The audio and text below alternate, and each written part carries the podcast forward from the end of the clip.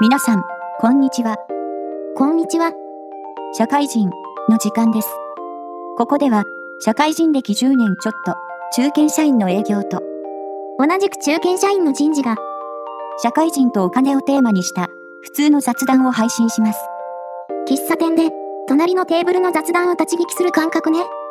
そうそう、気軽に聞いていただければと思います。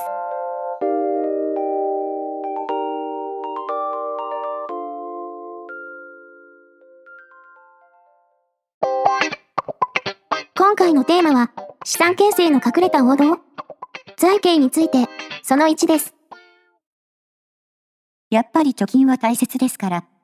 貯金。うん。私、会社に入る前に、バイトとかお小遣いとかで貯まってたお金を全部使おうと思ったの。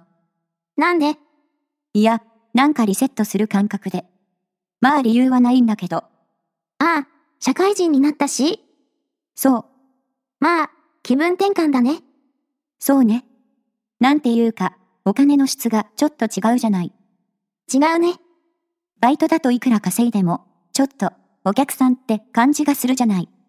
ああ、なるほどね。確かに、お客さんって感じはあるね。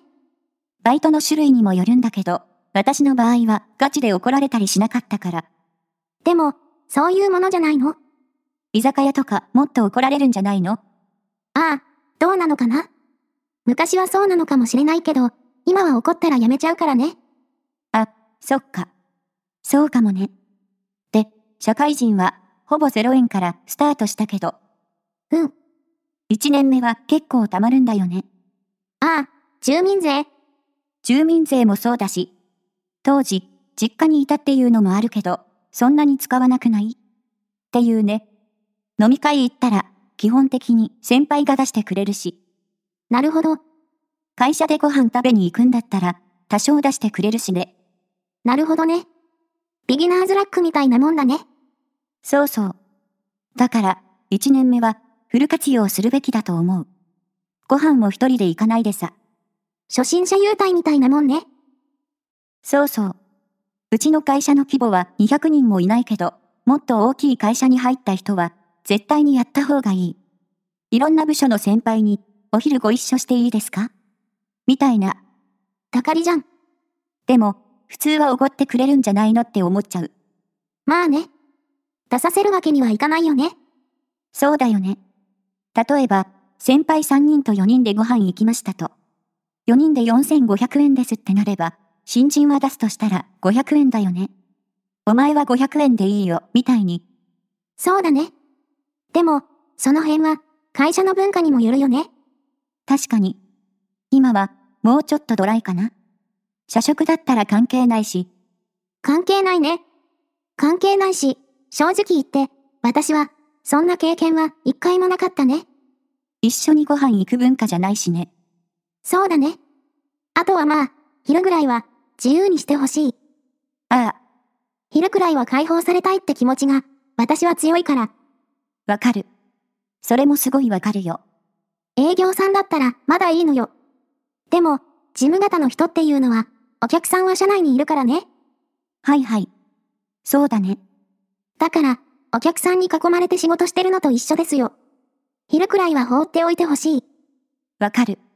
そういう日もあるし、だから、私の場合は、1年目、2年目。あんまり覚えてないな。でも、今は、ある程度貯金はあるけど、3、4年は苦労したかな。ああ、そうだね。やっぱり、一人暮らしだと正直きついと思う。お金貯めるには、そう。都内だと、最初から一人暮らしだときついね。でも、私の場合は、一人暮らし始めた後の方がお金貯まったけどね。あ、ほんとちゃんと管理し始めたってことそうだね。実家にいた時は、入ってきたお金は基本全部使ってたから、貯める気がないじゃん。そうだね、貯める気がなかった。っていうか、実家から通ってると貯める必要性もないんだよね。そうだね。ご飯といえば最悪なんとかなるし、そうなんですよ。何かあったらっていう危機感がないじゃん。ない。何かあっても困らないし。多少不便だなってくらいだもんね。でも、今は、何かあったら困るじゃん。まず家賃が困るよね。そうそう。給料がなくても、しばらくは生活できるようにしとかなきゃって気にはなるよね。うんうん。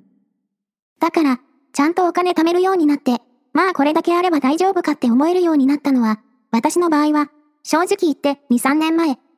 結構経ったね。貯め方が軌道に乗ってきたわけだね。そうだね。いろいろ試行錯誤するじゃん。自分なりにね。そうそう。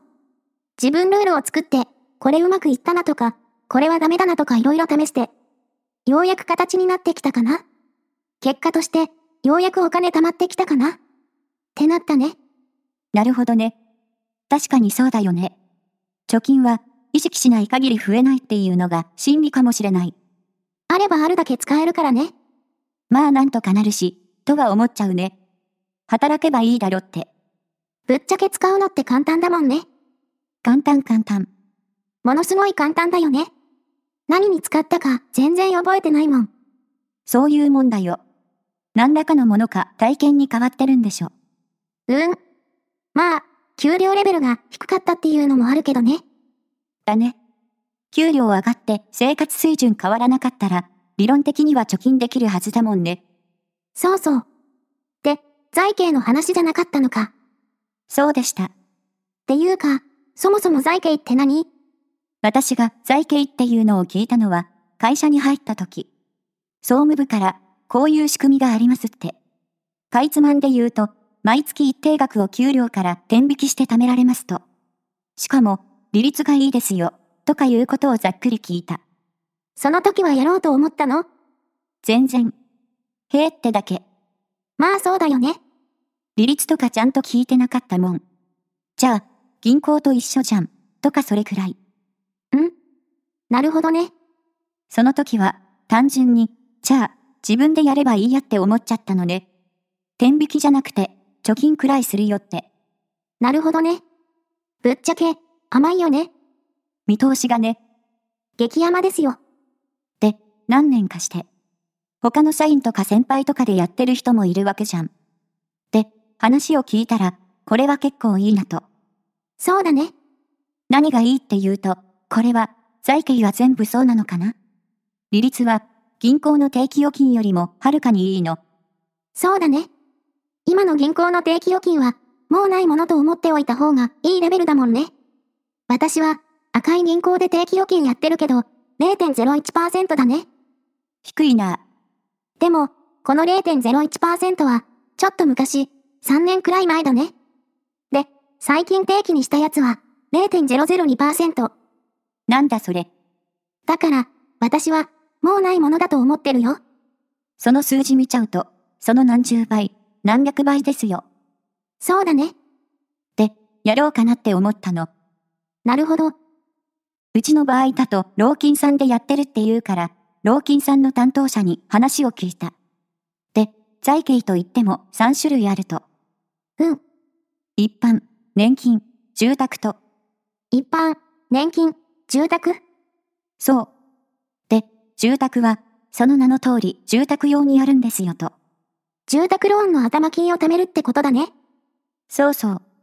で、非課税枠があるから、それに備えてやってくみたいな。うん。当時は、家とか全然考えてなかったから、これはないなと。そうだね。で、年金も、当時20代の半ばだったから、今からやってもなーって。年金っていうのは何が違うのこれも非課税枠があるのね。で、受け取りが60歳からなの。財形年金として転引きされたものが60歳から受け取れますよっていう。それまでは下ろせないのこれは、下ろすことを前提にはしてないね。でも、25、6歳で、60歳までって言われても、それは目的が変わってくるじゃない。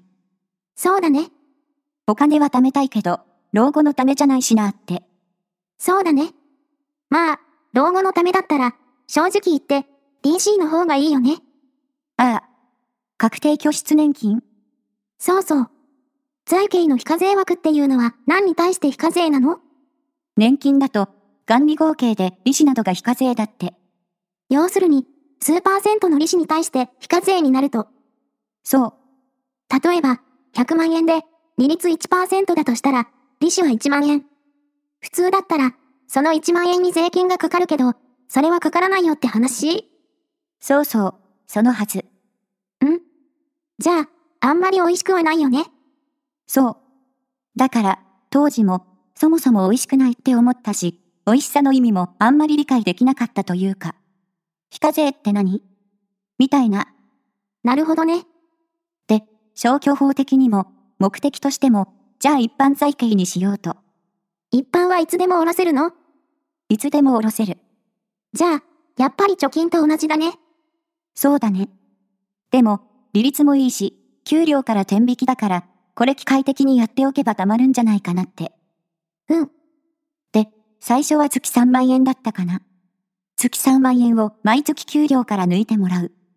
ボーナスの時には、またプラスアルファで抜く。ボーナスの時に増額っていうのができるわけだね。できる。それで放っておけば、年間で50万と固まったから。あ、これはいいやって。そうだね。で、コツコツ。積立額を3万円から5万円に増やしてみたりとか、ボーナスの時の額を増やしてみたりとか。逆に、ボーナス減らして、毎月の額を増やしてみたりとか。それで現在に至るって感じ。うん。これ、普通に、新人の時からやってりゃよかったなっていうのが、率直な感想。それはあるよね。財形だったら、結局手取りから引かれるわけじゃん。うん、例えば、今まで手取りが20万円だったのが17万円になって、差額の3万円は自動的に貯金されてるってことでしょそうそう、そうすると、17万円で何とかするからね。そうなのよ。手取りが17万しかなかったら17万で生活するしかないから。だから、さっきの理論と一緒だよね。給料増えても生活レベルが変わらなかったら黙るっていうのを、無理やりやっちゃうっていう。